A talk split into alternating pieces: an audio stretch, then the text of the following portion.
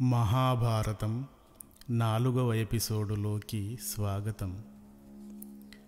అనిమ లఘిమ ప్రాప్తి ప్రాకామ్య మహిమ ఈశిత్వం కామావసాయత వశిత్వం ఇవి అష్టసిద్ధులు. పొట్టి రూపం పొందగలగటం ఆకాశమంత ఎత్తైన పెరగగలగటం మాయమై పోగలగటం లాంటి ఎనిమిది మంత్రసిద్ధులు తెలిసినవాడు ఉదంకుడు. తనలోని మంత్రశక్తిని ఉపయోగించి పాతాళలోకానికి వెళ్ళి రత్న ఖచ్చితమైన ఆ పవిత్ర కుండలాలను క్షణములో సాధించగలవాడు. అసలు ఆ ధీమాతోనే ఆ దేవేరి తక్షకుని గురించి జాగ్రత్తలు చెప్పినా అజాగ్రత్త చేసి కుండలాలు పోగొట్టుకున్నాడు. తక్షకుడు దూరి వెళ్ళిపోయిన పుట్ట వద్ద నిలబడి మంత్రశక్తిని ఉపయోగించి వెళ్ళటం ధర్మమా అధర్మమా అని ఆలోచించాడు. కానీ గురుపత్నికి సమయం లోపల కుండలాలు ఇవ్వలేకపోతే శిష్యునిగా తన జన్మ నిరర్థకం. అందుకే మరి ఆలోచించకుండా తాను కలుగులోకి దూరి పాతాళలోకం చేరుకున్నాడు. అక్కడ ఎవ్వరూ లేరు. తక్షక తక్షక కుండలాలు ఇవ్వవయ్యా సమయం మించిపోతుంది అని ఎంత అరిచినా తన గొంతు తనకే తిరిగి వచ్చి వినబడిందే తప్ప మరో ప్రాణి శబ్దం అక్కడ వినబడలేదు. అప్పుడు తక్షకుడు నాగజాతి కాబట్టి నాగులను ప్రార్థించాడు. వేయి తలలతో భూమి భారాన్ని మోస్తూ పాలకడలిపై మహావిష్ణువుకు పాన్పువై ఉన్న అనంతుడనే ఓ ఆదిశేషుడా నాకు ప్రసన్నుడవు కమ్ము. దేవదానవులు వంగి నమస్కరించినప్పుడు వారి కిరీటాలలోని మనుల కాంతి పడి వెలుగొందే పాదాలు కలిగిన పరమశివుని మెడలో అలంకారమైనవాడా? సర్పజాతి కష్టాలను కడతీర్చినవాడా వాసుకి నాకు ప్రసన్నుడవు కమ్ము. అపరిమితమైన విషము చేత లోకాలను దగ్ధము చేయగలవారు కోటి సంఖ్యలో భయంకర సర్పరాజులు గల ఐరావత వంశ నాగులు నాకు ప్రసన్నులు కండి. కొడుకు అయిన అశ్వసేనుని వెంటబెట్టుకుని ముల్లోకాల్లోనూ విచ్చలవిడిగా తిరిగేవాడా బలం శౌర్యం మాయలున్నవన్న గర్వంతో ఆటలాడేవాడా నాగరాజా? తక్షక నాకు ప్రసన్నుడవు కమ్ము. అంటూ ఎన్ని రకాలుగా నాగజాతి ఉందో అన్ని రకాల నాగులను ప్రార్థించాడు. మంత్రశక్తితో తక్షకుడిని ఈడ్చి బయటకు తేవటం ఆయనకు చేతకాక కాదు గాని త్రిమూర్తుల్లోని ఇద్దరైన మహావిష్ణువు ఈశ్వరుల శరీరాలని నిరంతరం అంటిపెట్టుకుని ఉండే ఆదిశేషుడు వాసుకిల సోదరుడే ఈ తక్షకుడు. అందుకే అంత పని చేయలేదేమో. ఆయన ఎంత ప్రార్థించినా ఎవ్వరూ కనబడలేదు. కానీ అక్కడికి దివ్య అశ్వముని ఎక్కి ఒక మహాపురుషుడు వచ్చాడు. వచ్చి ఇలా రా వచ్చి ఈ గుర్రం చెవిలో ఒక్కసారి ఊదు అన్నాడు. పౌష్యుని నగరానికి వెళుతున్నప్పుడు ఎద్దును ఎక్కి వచ్చిన వ్యక్తి రా వచ్చి పేడతిను అన్నాడు. అప్పుడు కూడా ఏమీ అనలేని ఒక అశక్తత కలిగింది. ఇప్పుడు కూడా ఎవరో వచ్చి ఈ గుర్రం చెవిలో ఊదు అన్నా కూడా ఎవరు ఎందుకు అని అడగలేని ఒక అశక్తత ఏర్పడింది. వారు చెప్పినట్టు వినడమే. వెళ్ళి ఆ గుర్రం చెవి వద్ద నోరు ఉంచి ఊదాడు. అంతే. వెంటనే ఆ గుర్రములో నుండి ప్రళయములాగా మంటలు చెలరేగి నాగలోకాన్నంతటినీ చుట్టుముట్టాయి. ఆశ్చర్యపోతూ నిట్ట నిలువున నిలబడి చూస్తూ ఉండిపోయాడు ఉదంకుడు. ఆ మంటల వేడికి నాగజాతి మొత్తం బూడిదైపోతుందేమోనన్న భయం కలిగిన తక్షకుడు తను చేసిన పని వల్ల నాగలోకమంతా ప్రమాదంలో పడటం ఇష్టం లేక ఆ రత్నకుండలాలను తెచ్చి ఉదంకునికి ఇచ్చి మాయం అయ్యాడు. కుండలములు ఉదంకుని చేతికి అందేసరికి గురుపత్నిని చేరడానికి సమయం చాలా కొద్దిగా ఉంది. ఏం చేయటమా? అని దిగాలు పడ్డాడు ఉదంకుడు. అప్పుడు అక్కడే గుర్రం పైన కూర్చుని ఉన్న ఆ దివ్యపురుషుడు ఉదంక ఇటురా వచ్చి ఈ గుర్రమును తీసుకో. ఇది నిన్ను వాయువేగ మనోవేగాలతో సమయం లోపల నీ గురువు ఆశ్రమం వద్ద దింపుతుంది అన్నాడు. అలా చెబుతున్న ఆ మహావ్యక్తికి సమీపంగా ఇద్దరు స్త్రీలు తెలుపు నలుపు దారాలతో ఒక విశాలమైన వస్త్రాన్ని నేస్తున్నారు. వారి పక్కనే పన్నెండు ఆకులు గల ఒక చక్రాన్ని ఆరుగురు యువకులు త్రిప్పుతూ కనబడ్డారు. అదేమిటో అతనికి అప్పుడు అర్థం కాలేదు. అర్థం చేసుకునే స్థితిలో కూడా ఆయన అప్పుడు లేడు. ఆ తర్వాత అతను గుర్రమును ఎక్కాడు. అది కనురెప్పపాటులో ఆశ్రమం వద్ద దింపి మాయం అయ్యింది.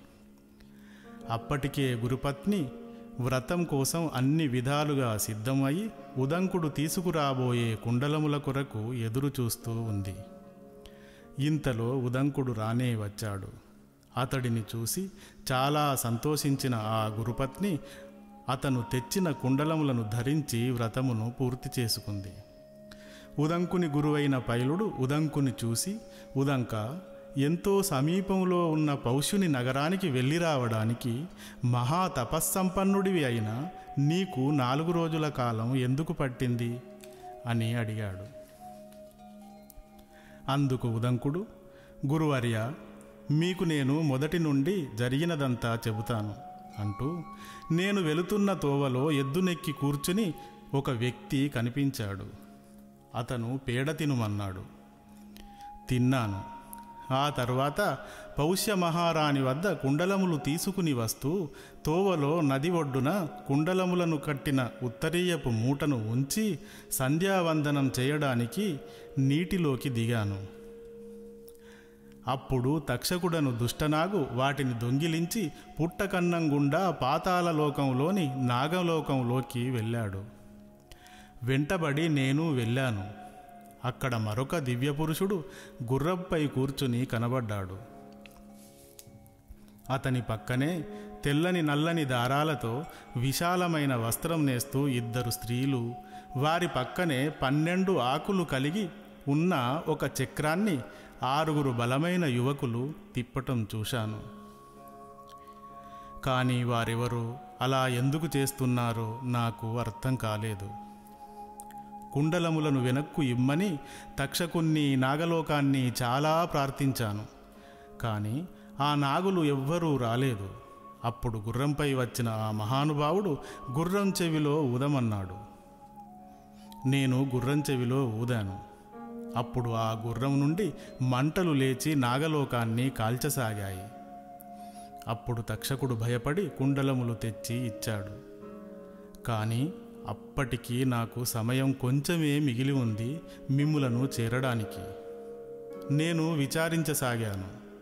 నా విచారం చూసి గుర్రంపై వచ్చిన వ్యక్తి ఈ గుర్రం వాయువేగ మనోవేగాలతో వెళుతుంది దీనిపై వెళ్ళు అన్నాడు. నేను ఆ గుర్రం ఎక్కి కనురెప్పపాటులో ఇక్కడ ఉన్నాను. ఆయన అలా గుర్రాన్ని ఇవ్వకుంటే తక్షకుని వలన నేను అమ్మగారి వ్రతం తీర్చలేని నిరర్ధకపు శిష్యుడిని అయ్యేవాడిని. గురువర్య ఇందులో ఎద్దు పేడ ఏమిటి?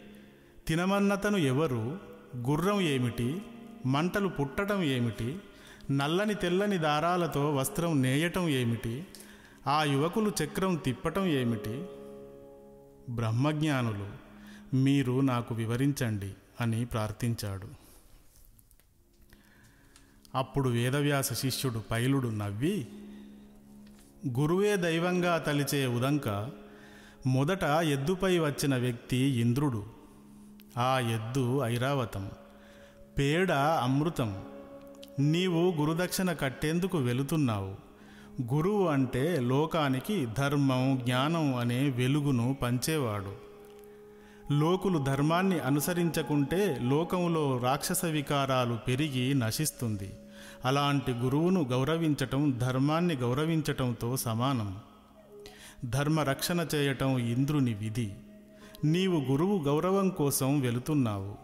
అందుకే నీవు నీ పనిలో విజయం పొందాలని ముందుగా అమృతం తినిపించాడు. ఒక మంచి పని తలపెట్టినప్పుడు దేవతలు ఇలా తోడుంటారు. పాతాళలోకంలో వస్త్రం నేస్తున్న ఆ ఇద్దరు దాత విదాత నల్లని తెల్లని దారాలు రాత్రి పగళ్ళకు ప్రతిరూపాలు. పన్నెండాకుల ఆ చక్రం సంవత్సరం. ఆ ఆరుగురు యువకులు వసంత గ్రీష్మ వర్ష శరత్ హేమంత శిశిరం అను ఆరు ఋతువులకు గుర్తు. ఈ సృష్టిని నడిపిస్తున్న త్రిమూర్తుల యొక్క ఇద్దరుగా మారి ఉన్న ఆ రూపాలే దాత విదాత. జనన మరణాల పుణ్యపాపాల లెక్కలు గట్టి పునర్జన్మను ఇస్తూ ఉంటారు. నీవు అమృతం తిని వెళ్ళావు కాబట్టి పరమాత్ముడిని దర్శించగలిగావు. ఇక ఆ గుర్రం పైనున్న మహానుభావుడు ఇంద్రుని స్నేహితుడు పర్జన్యుడు. ఆ గుర్రం అగ్ని. నీవు మహోన్నత ఆశయంతో వెళ్ళినవాడవు గనుక నీవు ఈ పనిని సాధించగలిగావు. ఉదంక నేడు నీవు నీ గురుదక్షిణను సమర్పించటంలో కృతకృత్యుడివి అయ్యావు. ఇక నీవు నీకు నచ్చిన చోటకు వెళ్ళి తపస్సు చేసుకోవచ్చు అన్నాడు పైలుడు. ఉదంకుడు గురువుకు గురుపత్నికి నమస్కరించి మరో చోటుకు వెళ్ళిపోయాడు. ప్రశాంతమైన అరణ్య ప్రాంతము సమీపంలో ప్రవహిస్తున్న నది పూజించడానికి పూలనిచ్చే మొక్కలు నైవేద్యాన్ని పెట్టడానికి తినడానికి పనికి వచ్చే పళ్ళ చెట్లు ఉన్న ప్రాంతాన్ని ఎంచుకుని ఆశ్రమం నిర్మించుకుని తపస్సు చేసుకోసాగాడు. కొద్ది రోజులు ఆ విధంగా తపస్సులో గడిచాయి. కానీ రోజు ఏదో ఒక సమయంలో తపస్సులో ఉన్న ఆయన మనస్సు చివుక్కుమంటూ ఉండేది. తాను గురువుకి గురుదక్షిణ ఇవ్వాలనే కదా కుండలాలు తేవడానికి వెళ్ళింది. అది దైవకార్యంతో సమానం కదా. ఇది తెలిసి ఆ తక్షకాదముడు ఆ కుండలాలను దొంగిలించాడు. ఇలాంటి దొంగలను లోకంలో తిరగనిస్తే తనలాంటి వారికి ఎన్ని ఇబ్బందులు? అని గుర్తుకు వస్తుండేది. పైగా నాగలోకంలోకి వెళ్ళి తనలాంటి మహిమగల ముని అంత మర్యాదగా ప్రార్థిస్తే ఒక్క నాగు కనబడలేదు. ఇది ఎంత అవమానకరం. ఆ నాగులకు ఎంత దురహంకారం. ఇలాంటి భావనలు మనస్సులో గింగిర్లు తిరుగుతూ ఉండటంతో తపస్సుపై మనస్సు నిలిచేది కాదు. తపస్సు చేయాలా? దుర్మార్గులకు శిక్ష వేయాలా? అని ఆలోచించాడు. మనస్సు శిక్ష వేయమనే చెప్పింది. తన శ- తపశ్శక్తితో తానే స్వయంగా నాగజాతిని భస్మం కమ్మని శపించగలడు. కానీ శాపం ఇవ్వటం వలన తన తపోమహిమ పూర్తిగా తొలగిపోయి ఒక సామాన్య మానవుడిగా మిగిలిపోతాడు. అందుకే మరో మార్గం కోసం ఆలోచించాడు. ఎక్కడైనా ఏదైనా దొంగతనం జరిగినా అత్యాచారం జరిగినా ఆ ప్రదేశంలో ఉండే రాజుకి శిక్షించే అధికారం ఉంటుంది. ఈ ప్రాంతానికి రాజు కౌరవ వంశస్థుడు అర్జునుడి మునిమనవడు పరీక్షిత్తు కుమారుడు జనమేజయుడు. ఇప్పుడిక ఆయన దగ్గరకు వెళ్ళి ఆయన ద్వారా సర్పజాతికి తలకెక్కిన అహంకారాన్ని భస్మం చేయిస్తాను అనుకుని జనమేజయుని వద్దకు వెళ్ళాడు. ఆయన వద్దకు వెళ్ళి మహారాజా ప్రజలంతా అనుకున్నట్టు నిజంగానే నీవు తక్కువ మాట్లాడటం మంచి మాటలు మాత్రమే మాట్లాడటం మాట్లాడేది సత్యమైతేనే మాట్లాడటం అనే వ్రతం చేస్తున్న గొప్ప రాజులాగా అగుపిస్తున్నావు. తాను చెప్పబోయే దానికి అడ్డు మాట్లాడకూడదని తాను చెప్పినదంతా నిజమని సత్యమని నమ్మి తీరాలని ముందుగానే తన మాటల మంత్రాలతో కట్టడి చేస్తున్నాడు ఉదంకుడు. జనమేజయుడు మౌనంగా ముని తర్వాత ఏం చెప్పబోతున్నాడా అని చూస్తున్నాడు. అప్పుడు తిరిగి ఉదంకుడు నేను నా గురువుకు గురుదక్షిణ తీర్చడం కోసం గురుపత్ని కోరికను అనుసరించి పౌష్యమహాదేవి రత్నకుండలాలను దానంగా తీసుకుని వస్తుంటే టక్కరితనంతో లోకంలోనే అతి దుర్మార్గపు ఆలోచనలు చేస్తూ ఉండే తక్షకుడు వాటిని దొంగిలించాడు. నేను అతడి వద్దకు వెళ్ళి అతడిని అతడి జాతిని పలు విధాలుగా ప్రార్థించాను. అయినా కనకరించి వచ్చి ఇవ్వలేదు. నా గురువు పవిత్రత వల్ల నా గురువుకు నేను చేసిన సేవ వల్ల దేవేంద్రుడే కరుణించి వచ్చి కుండలాలు ఇప్పించాడు. కానీ ఆ సమయంలో నేను గురువుకు దక్షిణ ఇవ్వగలనా లేదా అని పడిన వేదన మరిచిపోలేకపోతున్నాను. అదీగాక దొంగతనం నేరం. కాబట్టి ఆ తక్షకుడు శిక్షార్హుడు. పరీక్షిత్తు మహారాజు కుమారుడవైన ఓ జనమేజయ మహారాజా ఈ తక్షకుడు నా ఒక్కడి పట్లనే ఈ ఘాతుకం చేసినవాడు కాదు. రాజా అప్పటికి నీవు చిన్న బాలుడివై ఉంటావు. అంత చిన్న బాలుడివి రాజ్యాన్ని నడపాల్సి వచ్చింది. తక్షకుడు మీ నాన్నని విషం అనే దావానలం చేత భస్మం చేసి ఉండకపోతే ఆ మహనీయుడు ఇప్పటికీ ప్రభువుగా వెలిగేవాడు. నీవు ఆయనలోని పితృప్రేమని ఎంతో పొందేవాడివి. అని ఓ క్షణం ఆగి జనమేజయ దుర్మార్గాన్ని మొదట్లోనే తుంచకుంటే చూశావా? అది మొన్న మీ నాన్నని ఈరోజు నన్ను కాటేసింది. ఇంకా ముందు ముందు ఈ విషపు పురుగులు ఎందరిని బలిచేస్తాయో దుర్మార్గాన్ని అణచే అధికారం కలిగి ఉన్న నీవు ఈ దుష్టదాతిని భూమిపై లేకుండా చేయి. ముందే తక్కువగా మాట్లాడువాడవని జనమేజయుడిని మాట్లాడకుండా చేసి వివరణ తనే చేసి నిర్ణయం కూడా తనే చేశాడు తెలివిగా ఉదంకుడు. రాజా నీ తండ్రి పరీక్షిత్తు మహారాజుకు ఈ తక్షకుడితో ఎలాంటి తగాదా లేదు. ఎవరో ఒక ముని మెడలో పాము వేశాడని ఆ ముని కొడుకు అయిన శృంగి కోపించి ఈరోజు మొదలు ఏడు రోజుల్లోగా తక్షకుని కాటుతో మరణిస్తాడని శపిస్తే తక్షకుడు వచ్చి మీ నాన్నను చంపేశాడు. అంతే. ఎవరిని చంపమంటే వారిని చంపుతూ వెళ్ళేవాడిని ఏమనాలి? హంతకుడు అంటారు. మరి అలాంటి వాడిని అలాంటి విషాన్ని చిమ్మి జీవితాలతో ఆడుకునే వారిని క్షమించరాదు. నీవు ఈ రాజ్యానికి ప్రభువు. నీవు వీరిని నాశనం చేయడానికి యాగం చేయి.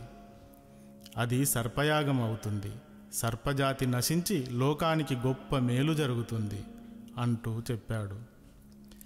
జనమేజయుడు మౌనం వీడలేదు గాని ఎర్రబడిన కళ్ళు బిగుసుకున్న దవడ రుద్రమైన ముఖము తనలోని పగ ప్రతీకారం ఇతనిలోకి ప్రవహించినట్టు గుర్తించాడు ఉదంకుడు. వెంటనే అక్కడ నుండి లేచి బయటకు నడిచాడు. సర్పయాగ ముహూర్తాన్ని నిర్ణయించడానికి ఋత్విక్కుల వద్దకు కదిలాడు జనమేజయుడు. మిగతా కథను తర్వాతి ఎపిసోడులో తెలుసుకుందాం. శుభమస్తు.